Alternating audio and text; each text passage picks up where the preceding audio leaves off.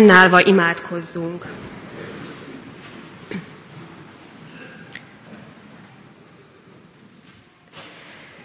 Mennyei atyánk, áldott légy, hogy Jézus Krisztus érdeméért fiatként szólíthatunk meg téged.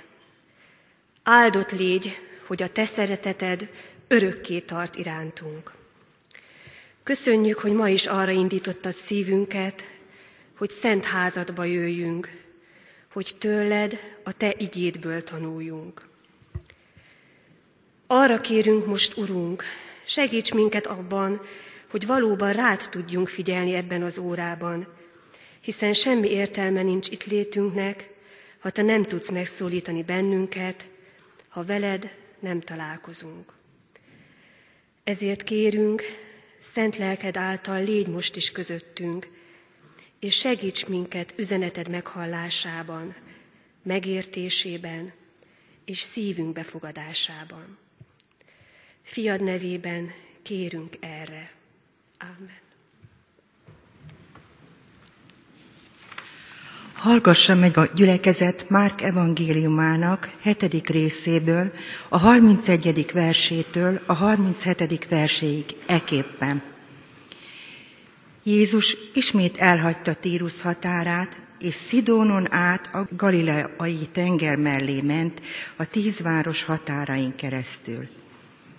Ekkor egy dadogó süketet vittek hozzá, és kérték, hogy tegye rá a kezét. Jézus félrevonta őt egymagában a sokaságból, ujját a süket fülébe dugta, majd ujjára köpve megérintette nyelvét. Azután az égre tekintve fohászkodott, és így szólt hozzá. Efata, azaz nyíj meg, és megnyílt a füle, nyelvének bilincse is azonnal megoldódott, úgyhogy hibátlanul beszélt. Jézus meghagyta nekik, hogy ezt senkinek sem mondják el, de minél inkább tiltotta, annál inkább híresztelték, és szerfölött álmélkodtak, és ezt mondták. Mindent helyesen cselekedett, a süketeket is hallóvá teszi, a némákat is beszélővé. Amen. A mi segítségünk és Isten tiszteletünk további megáldása és megszentelése jöjjön az Úrtól, aki teremtett, fenntart és bölcsen igazgat mindeneket. Amen. Foglaljunk helyet, kedves testvéreim. Effata, azaz nyíj meg. A süketeket is hallóvá teszi, a némákat is beszélővé.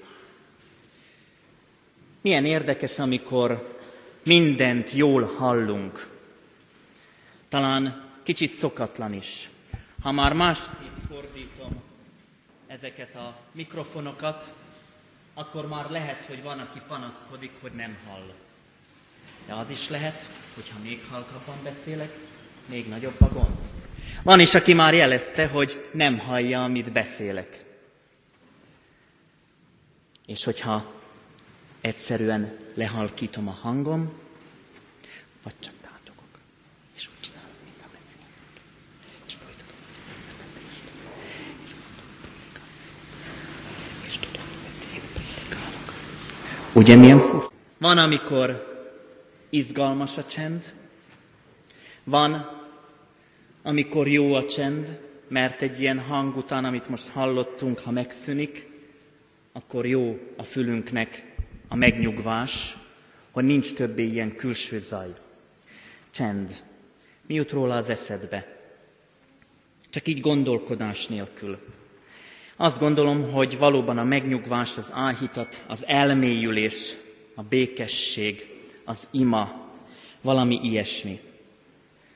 A csend arra hív, hogy megálljunk, hallgassunk, tartsunk szünetet, meghalljuk az Istent.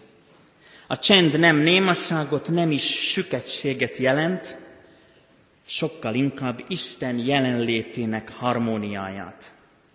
Sokféle csend van, sokféle csendben talán nincs is időnk végig gondolni, hogy van az a csend, ami feszült. Amikor mindenki izgalommal vár, mi történik, Kezdődik nem sokára az iskola, az iskolások jól ismerik ezt a csendet, de szerintem mindannyian emlékszünk rá, amikor ott lapoz a tanár a naplóban, és feszült csend van, vajon kit fog megszólítani? És izgulunk, én leszek? Vagy a pattársam? Vajon olyan valakit hívnak ki, aki készült, vagy lebukik az, aki nem készült? Feszült csend várja, míg a tanár ki nem mondja a nevet. Vagy kíváncsis csend, amikor mindenki figyeli az eseményeket. Eszembe jut egy kémia óránk, ahol a tanárunk összeöntött ezt, azt nem emlékszem már, hogy mi mindent, és mondta, hogy óvatosan kell, mert hogyha valamit nem pontosan mér ki, akkor annak érdekes következményei lehetnek, és valószínűleg valami problémája volt a mérlegünknek, mert bizony utána kiürítették a féliskolát. Mi is kíváncsian vártuk, hogy mi lesz a, ennek az órának a vége, és nagy megelégedéssel vettük tudomásul, hogy igen, ennek az órának a fele sikeredett, a másik felét pedig kint tölthettük, az volt a jó, hogy ez nyári időben történt, nem fáztunk. Van a halotti csend, amikor döbbenten értesülünk egy ismerősünk távozásáról, vagy olyan hírt közölnek, ami mélységesen megráz, amire nem számítottál. Van a zavaró csend, amikor alig várjuk, hogy végre valaki megszólaljon. Van a döbbent, amikor másra számítunk, és nem arra, ami történt. Van a meglepett, amikor elakad a hang a torkodon. Van a kényelmetlen, mert tudod, hogy mondanod kellene valamit, de nem tudod, hogyan kezdj hozzá, csak dadogsz, keresed a szavakat, majdnem úgy, mint a mai történetünkben ez a süket. És van a beteg csend, amikor azért nem tudsz megszólalni, mert nem működik rendesen a hangképző szerved, vagy éppen a hallásoddal van valami baj. Hallás és beszédkészségről beszélhetünk, de a történetünk éppen fordítva, hallás és beszéd zavarról, hallás és beszéd károsultról szól. Van úgy, hogy félünk a csendtől, hogy ne érezzük magunkat annyira egyedül, mindenféle külső zajforrást kapcsolunk be, ilyen nagy fülhallgatókkal a fejünkön, vagy éppen kisebbekkel. Van, amikor tanítás órán próbálkozol a füled mögé, a hajad mögé rejteni ezeket a hanghordozókat. Olyankor elviselhetetlen a belső lárma, és még a rádió is jobb annál, hogy a bent megszólaló hang, hangot kapjon. Nem tudom, ti hogy vagytok vele, én úgy jártam ezzel az ige hirdetéssel és prédikációval, hogy már hetek óta tudtam, hogy mi az ige szakasz. Hetek óta készültünk, megtartottuk a előkészítő beszélgetésünket. Tudtam, hogy süketről lesz szó, meg tudtam, hogy Jézus csodát tesz, és bárhogy is próbáltam hozzáülni, ezer dolog kattogott a fejemben. Egyszerűen azon kaptam magam, hogy hozzáülök, de megint elkalandoztak a gondolataim. Megint hozzáülök, megint máson jár az agyam. Tervezek ezt-azt, nem oda figyelek, nem az van a középpontban, és egyszerűen nem hallom azt, ami ennek az ige szakasznak az üzenete. És egyszer csak úgy gondoltam, hogy most már nagyon közel van az Isten tisztelet időpontja, le kell állni, és minthogyha képzeletben így megpróbálnám letekerni az agyamban a mindenféle hullámokat, a mindenféle dolgokat, olyan jó lenne, ha ilyenkor lenne egy gomb, mint a rádión, vagy a magnón, vagy a telefonunkon, elnémít. Milyen jó lenne egy ilyen üzemmódba helyezni a fejünket, az agyunkat, és akkor csak azt az üzemmódot kapcsolni be, ami a legfontosabb, mert ebben a történetben is történik egy ilyen pillanat, amikor el kell csendesedni. Benned vajon most mi hangos? Mi az, ami benned hangot ad ki? Mert az az érdekes, hogy süketről olvasunk mi itt, és tudjuk, legalábbis én foglalkoztam fogyatékkal élőkkel, már olyan értelemben, hogy sokat olvastam, volt egy vakdiákunk Pécset, ahol előzőleg dolgoztam, és az ő vele való foglalkozás kapcsán sokat foglalkoztam a fogyatékkal élőkkel, így Pálhegyi Feri bácsi, aki gyógypedagógus is, az ő könyveit olvasva nagyon sok mindent összeolvastam, arról is, hogy a süketség, meg a némaság adott esetben hogy kapcsolódik össze. Ebben a történetben egy sükettel találkozunk, aki azért próbál valamit mondani. De milyen szörnyű lehet az, amikor te se hallod, hogy mit mondasz. El tudod-e képzelni? Hogy beszélned kell, mondanod kell valamit, és egyszer csak nem tudod koordinálni a tagjaidat, a szervedet, a szerveidet, a hangképző eszközeidet, mert nem tudod, hogy hogy formáld azokat a hangokat, nem hallod, hogy az jön neki a szádon, amit szeretnél, nem vagy benne biztos, hogy úgy kell, mert sose hallottad, nem hallod vissza azokat a hangokat, amiket kiadsz. Bele gondoltam, és azt gondoltam, hogy ez rendkívül félelmetes. Az, amikor elkezdünk öregedni, és az öregségünkkel talán együtt jár az, hogy a hallásunk is károsodik, vajon milyen szörnyű érzés lehet az, hogy már adott esetben nem hallom, amit mond, de én is elkezdek hangosabban beszélni, hogy önmagamat is halljam, hogy még jól formálom-e a szavakat. Jól képzem-e a hangokat. Milyen félelmetes lehet az, amikor a belső zaj elnyomja adott esetben a külső zajt. Amikor úgy zúg a füled, hogy mindent hallasz belül, legalábbis úgy tűnik, csak épp azt nem hallod, mit mond, aki melletted ül, mit mond, aki hozzád szól, csak azt látod, hogy jár a szája, és beszél.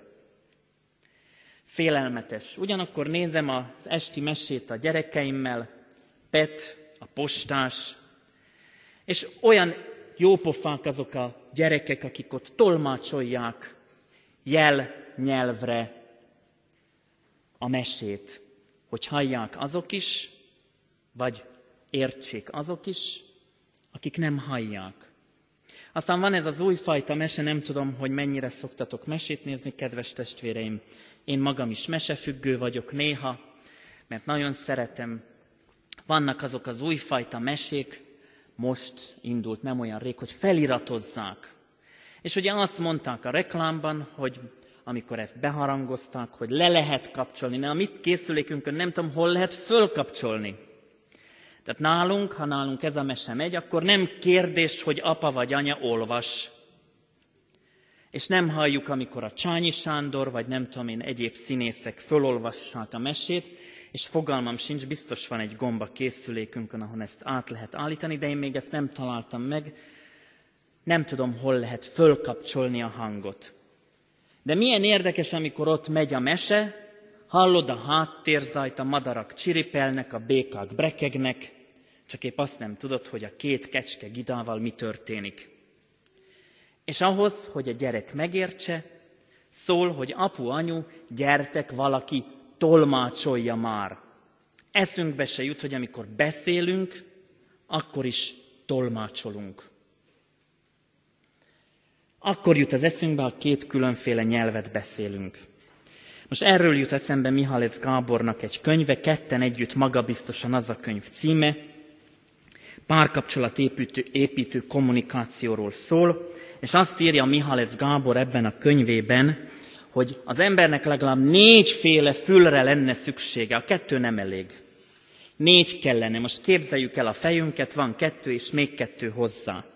Szokatlan, meg viccesnek tűnik, de lehet, hogy jobban működnénk. Azt mondja, hogy van egy olyan fül, ami az információt fogadja be, van egy, ami az önfeltárást hallja meg, a kapcsolati és a felhívást halló.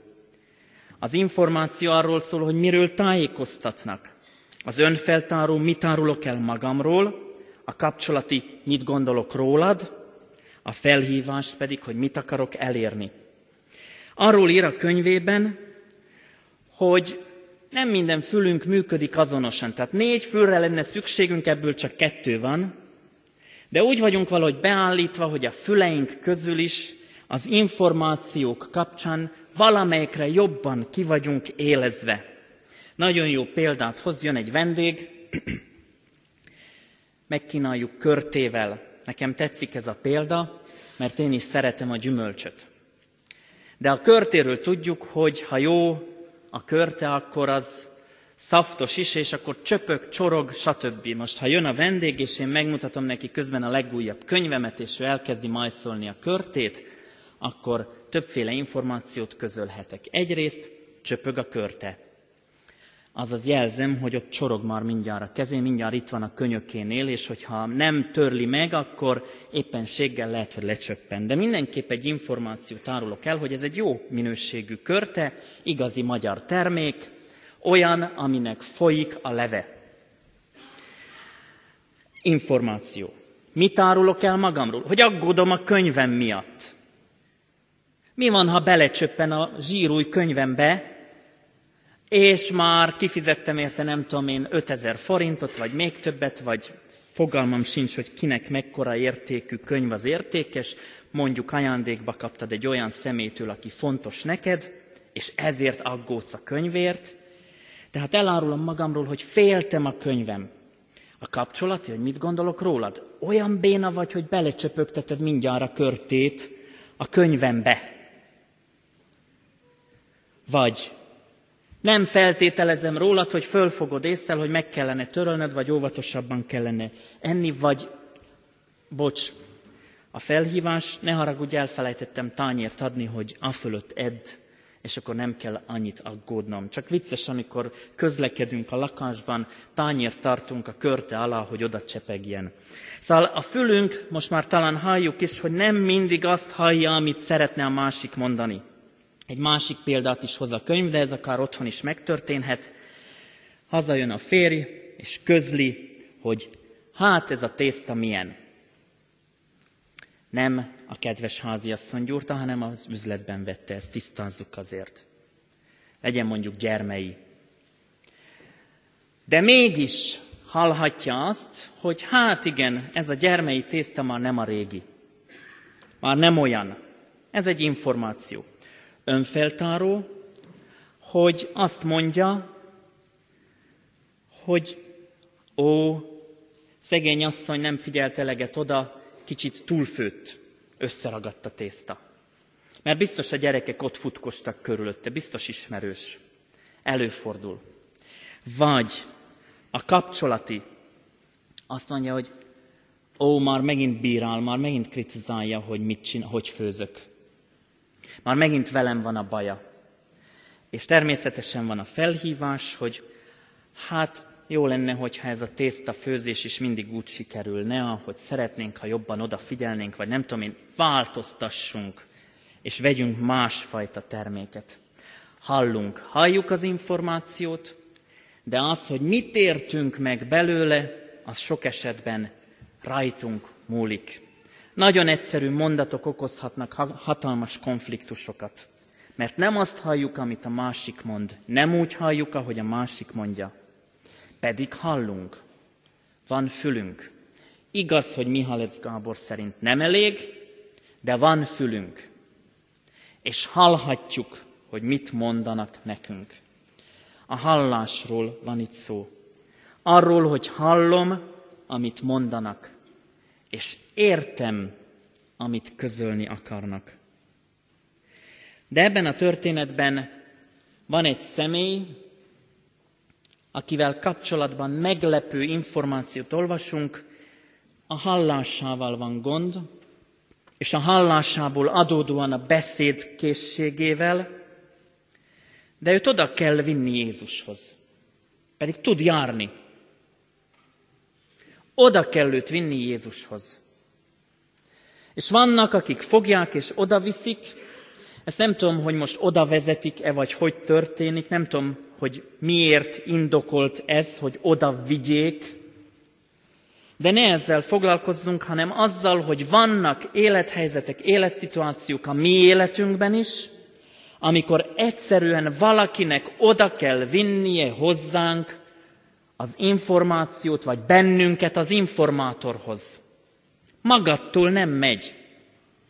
Egyszerűen meg kell keresni azt a szemét, aki képes arra, hogy kézen fogjon, karon fogjon, vagy megtalálja azt a kulcsot a te szótáradhoz, a te nyelvezetedhez, a te felfogó képességedhez, aminek kapcsán eljutsz a forráshoz.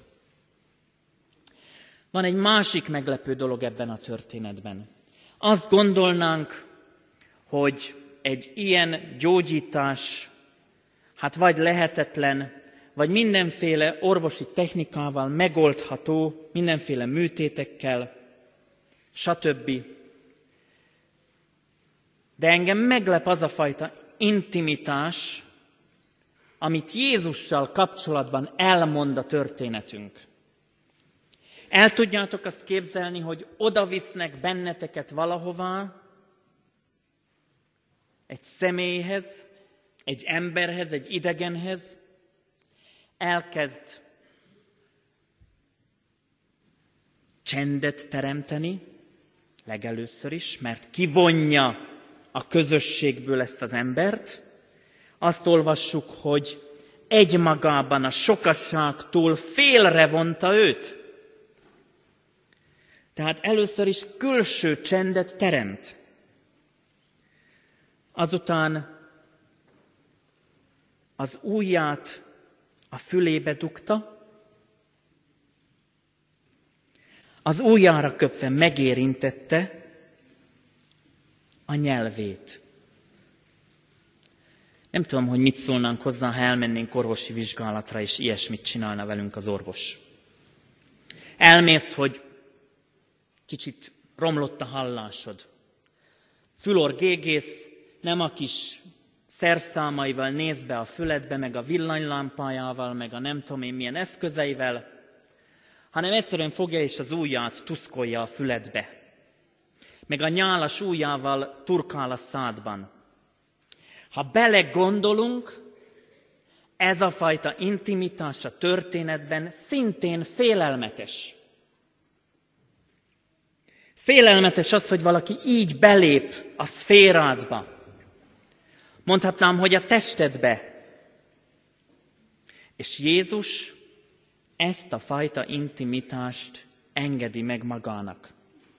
Mellesleg azt kell mondani, hogy konstatálja a környezet, hogy igen, ez így helyén való, tehát ez egy bevett gyakorlat az ilyen betegeknél.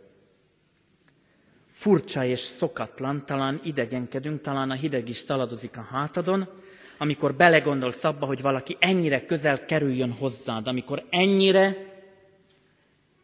meghatározó az számára, hogy kapcsolatba kerülj vele. Külső csendet teremt, intimitásba lép veled, és az intimitás vége az, hogy elérkezik, végre elérkezik a valódi csend. Amikor az Isten megszólal, és azt mondja, effata, nyílj meg. A vak diákom segítségével tanultam meg Pécset azt, hogy milyen az, amikor szűklátókörűek vagyunk, mi látók, amikor egy vakdiák lehet olyan vakmerő, hogy fogja és a látatlanba, az, a korláton, a lépcső melletti korláton ő vakként lecsúszik, mert fölül a korlátra és csúszik le, és döbbenek rá arra, hogy mi a látók, néha mennyire korlátozottak vagyunk, és ugyanezt tudom elképzelni a hallásunkkal kapcsolatban is. Az érzékszerveink ajtók, ablakok, kapuk a világra. Sose fogom elfelejteni, amikor egy élmény pedagógiai alkalommal bekötött szemmel kellett járkálnunk. Érdemes kipróbálni. Egyszerűen azt veszed észre, hogy a füled hatalmasra nő. Azt veszed észre, hogy a bőröd érzékeli ha kilépsz az ajtón, és megváltoznak a légköri körülmények. A tapintás, mint olyan, olyannyira felerősödik, hogy pótolni akarod vele a szemedet. A lábaddal szintén hihetetlen, ahogy megváltozik a közeg, amiben elkezdünk mozogni, és ahogy mi is alkalmazkodunk a megváltozott közeghez. Oda vitték ezt a szemét, Jézus kapcsolatba lép vele, és csendet teremt. Nyí meg. Pogányvidéken járunk, azaz ezt a szót, hogy efata, olyan sokan nem értik ott, ehhez is tolmács kell. Nyíj meg. Talán csak a tanítványok azok, akik tudják, hogy ez a szó, ez a kifejezés az Isten szava, a, beá, a, a bezártság káoszával szemben. Isteni rendet hoz. Az Isten előtti megnyílás csodálatos lehetőségét. Ez az a pillanat, kedves testvéreim, amikor közel kerültél, külső csend alakult ki körülötted, majd Jézus az élet szférádba lép, és a belső csendet is megteremti, rendet rak. Megszűnik a fülzúgás, megszűnnek a belső zajok, leállnak az agytekervényeit kattogásai, lekapcsolja a külső hangerőt is. A benned lévő néma de mégis ordító káosz megszűnik. És nem dadogsz többé. Nem dadogsz többé, mert a szavak, amik elhagyják az ajkadat, azok Istent magasztaló, dicsérő és áldó szavakkal változnak. Amit eddig nem tudtál értelmes szavakkal feltárni, kifejezni, talán még Isten előtt se megvallani, az egyszeribe kifejezhetővé lesz. A némasság, a süketség, a vakság magánya, ami elszigetelt, az leomlik. Nyitottá válsz az Isten igéje felé, és nyitottá leszel az Isten irányába. De ne felejtsd, ő lépett először. Ő lépett olyan közel hozzád, hogy ez a nyitottság részéről már megtapasztalhatóvá vált számodra, mert ő már téged megérintett. Ő már hozzád szólt. Lehet, hogy nem hallottad. Lehet, hogy nem vetted észre. De Isten már cselekedett érted és helyetted, és szól hozzád is, effata, azaz nyíj meg, fogad be őt, és a káosz kiabálásából és dadogásából a te életedben is Isten megszólító csöndje jelen lesz. Megtapasztalhatod azt, amikor elcsendesedik minden külső és belső zaj.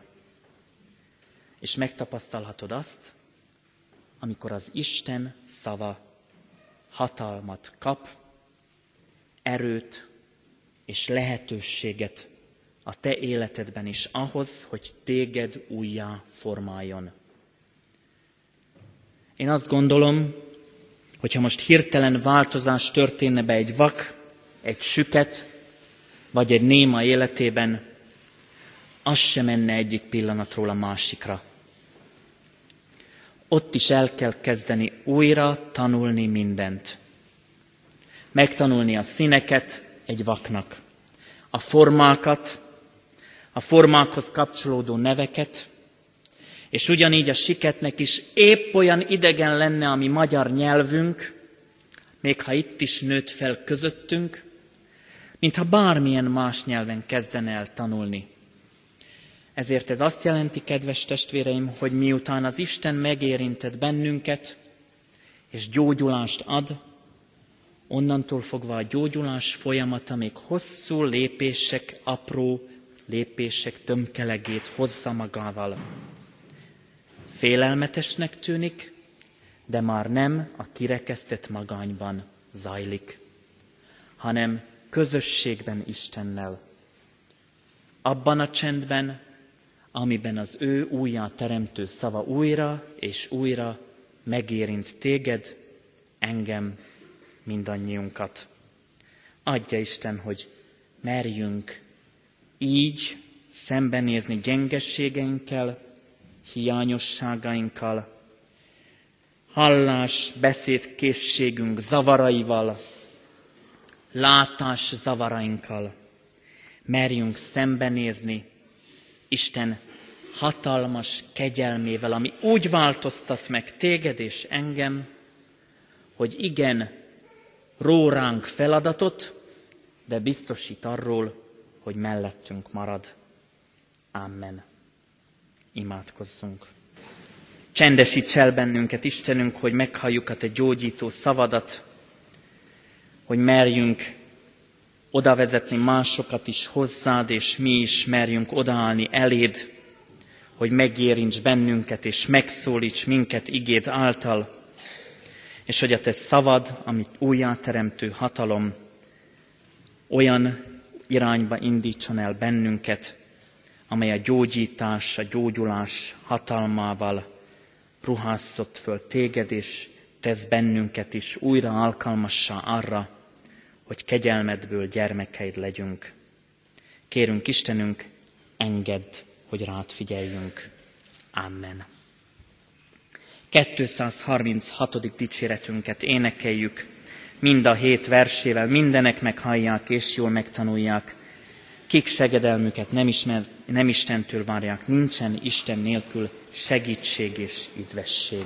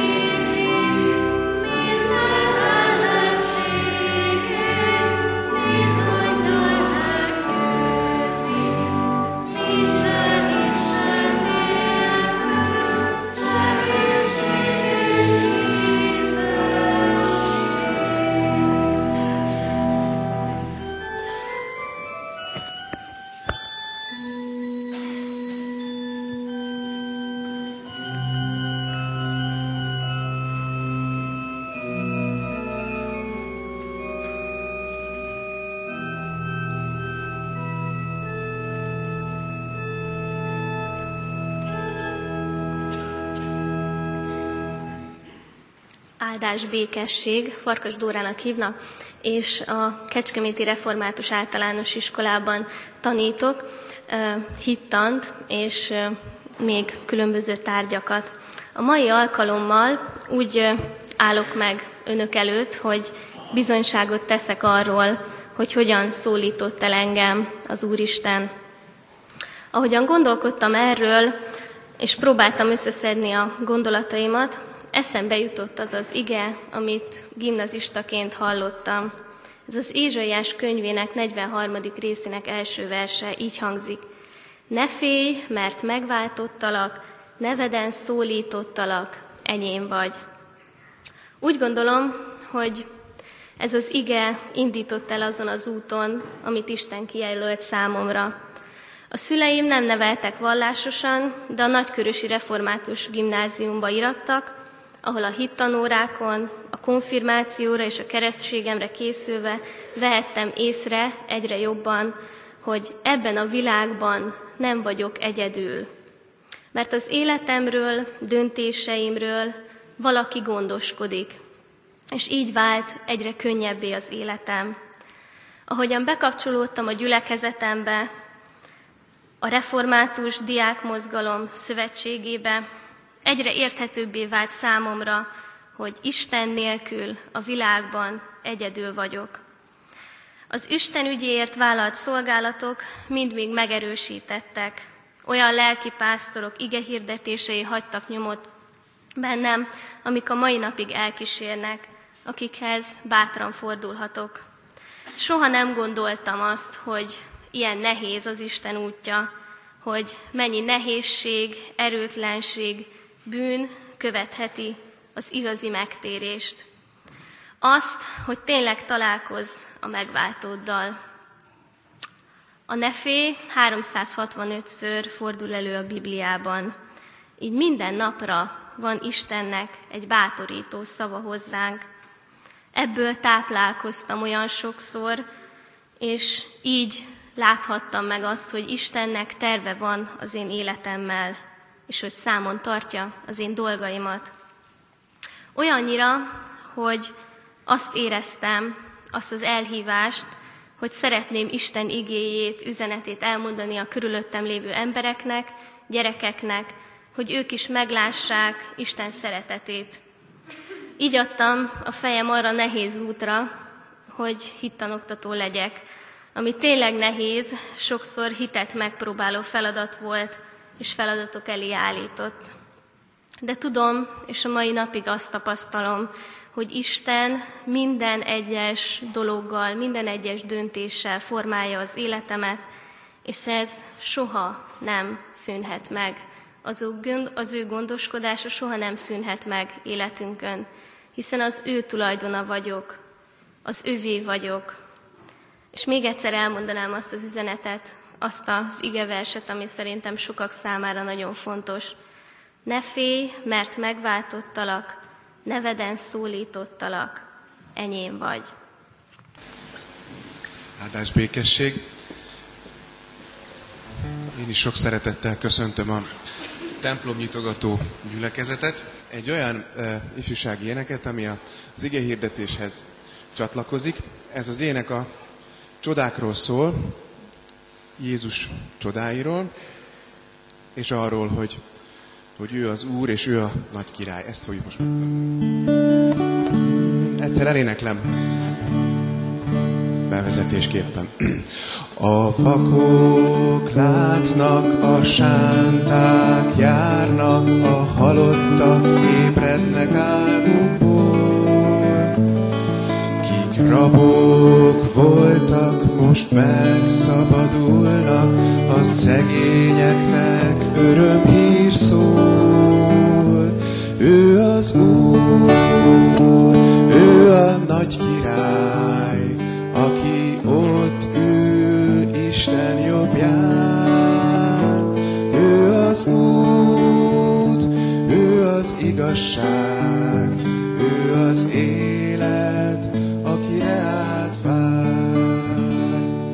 egyszer énekeljük el egybe az első verszakot. A vakok látnak, a sánták járnak, a halottak ébrednek álmukból. Kik rabok voltak, most megszabadulnak, a szegényeknek örömhír szól. Ő az Úr,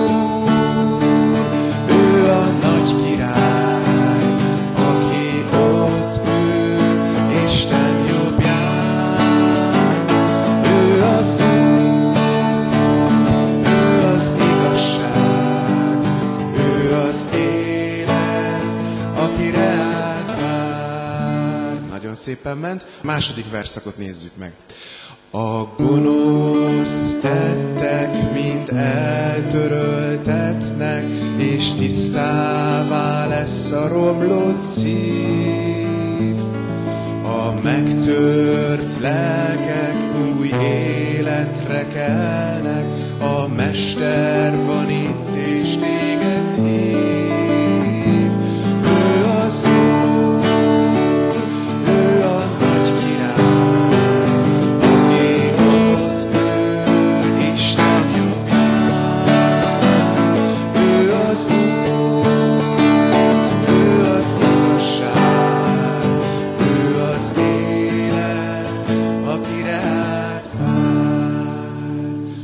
záróénekként fogjuk elénekelni majd közösen. Kedves testvéreim, arra kérlek benneteket, hogy fennállva imádkozzunk. Köszönjük, Urunk, hogy szent szavaid az életünket és a boldogulásunkat szolgálják. Kérünk segíts, hogy mindig szem előtt tarthassuk ezeket, és családunk minden tagja megismerje és megszeresse a Te igazságaidat. Hálás a szívünk, hogy a Te hogy Te a gyógyulás és az újrakezdés Istene is vagy. Kérünk Téged, hogy támaszai és vigasztalói legyünk egymásnak. Adj nekünk szolgáló szívet, hogy észrevegyük azokat, akik a fájdalomtól, a szenvedéstől, a terhektől, vagy éppen a világ bűnös zajától lettek süketek és némák, és így nem hallják, nem beszélik gyógyító szavaidat. Segíts, hogy ne menjünk el mellettük, hanem tőled jövő szent türelemmel és gyengétséggel törődjünk velük. Köszönjük, hogy a te csodatételeid, kegyelmi ajándékaid, de még a próbatételek is a mi javunkat szolgálják, és bizonyítják, hogy mennyire szeretsz bennünket.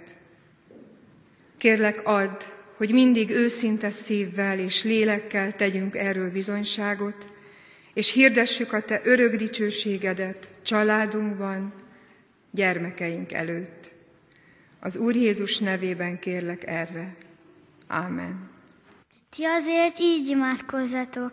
Mi atyánk, aki a mennyekben vagy, szenteltessék meg a te neved, jöjjön el a te országod, legyen meg a te akaratod, amint a mennyben, úgy a földön is. Minden napi kenyerünket add meg nékünk ma, és bocsáss meg védkeinket, miképpen mi is megbocsájtunk az ellenünk védkezőknek, és ne védj minket kísértésbe, de szabadíts meg a gonosztól, mert tiéd az ország, a hatalom és a dicsőség mindörökké.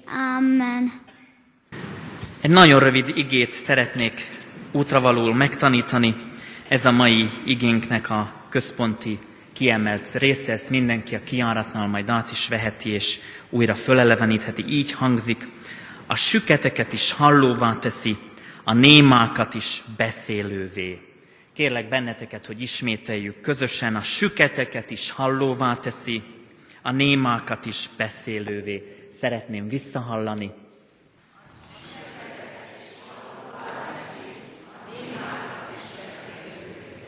Nagyon szépen köszönöm. Záróénekkel készülünk az áldás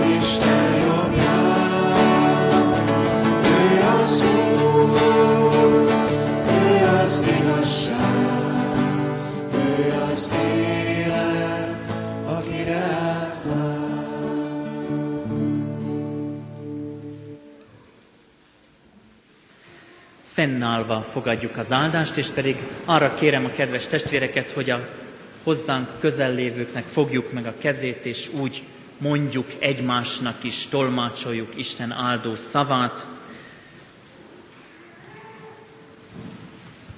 Legyünk közvetítői az Úr áldásának.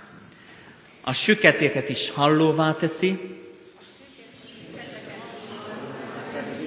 a némákat is beszélővé. Istennek békessége,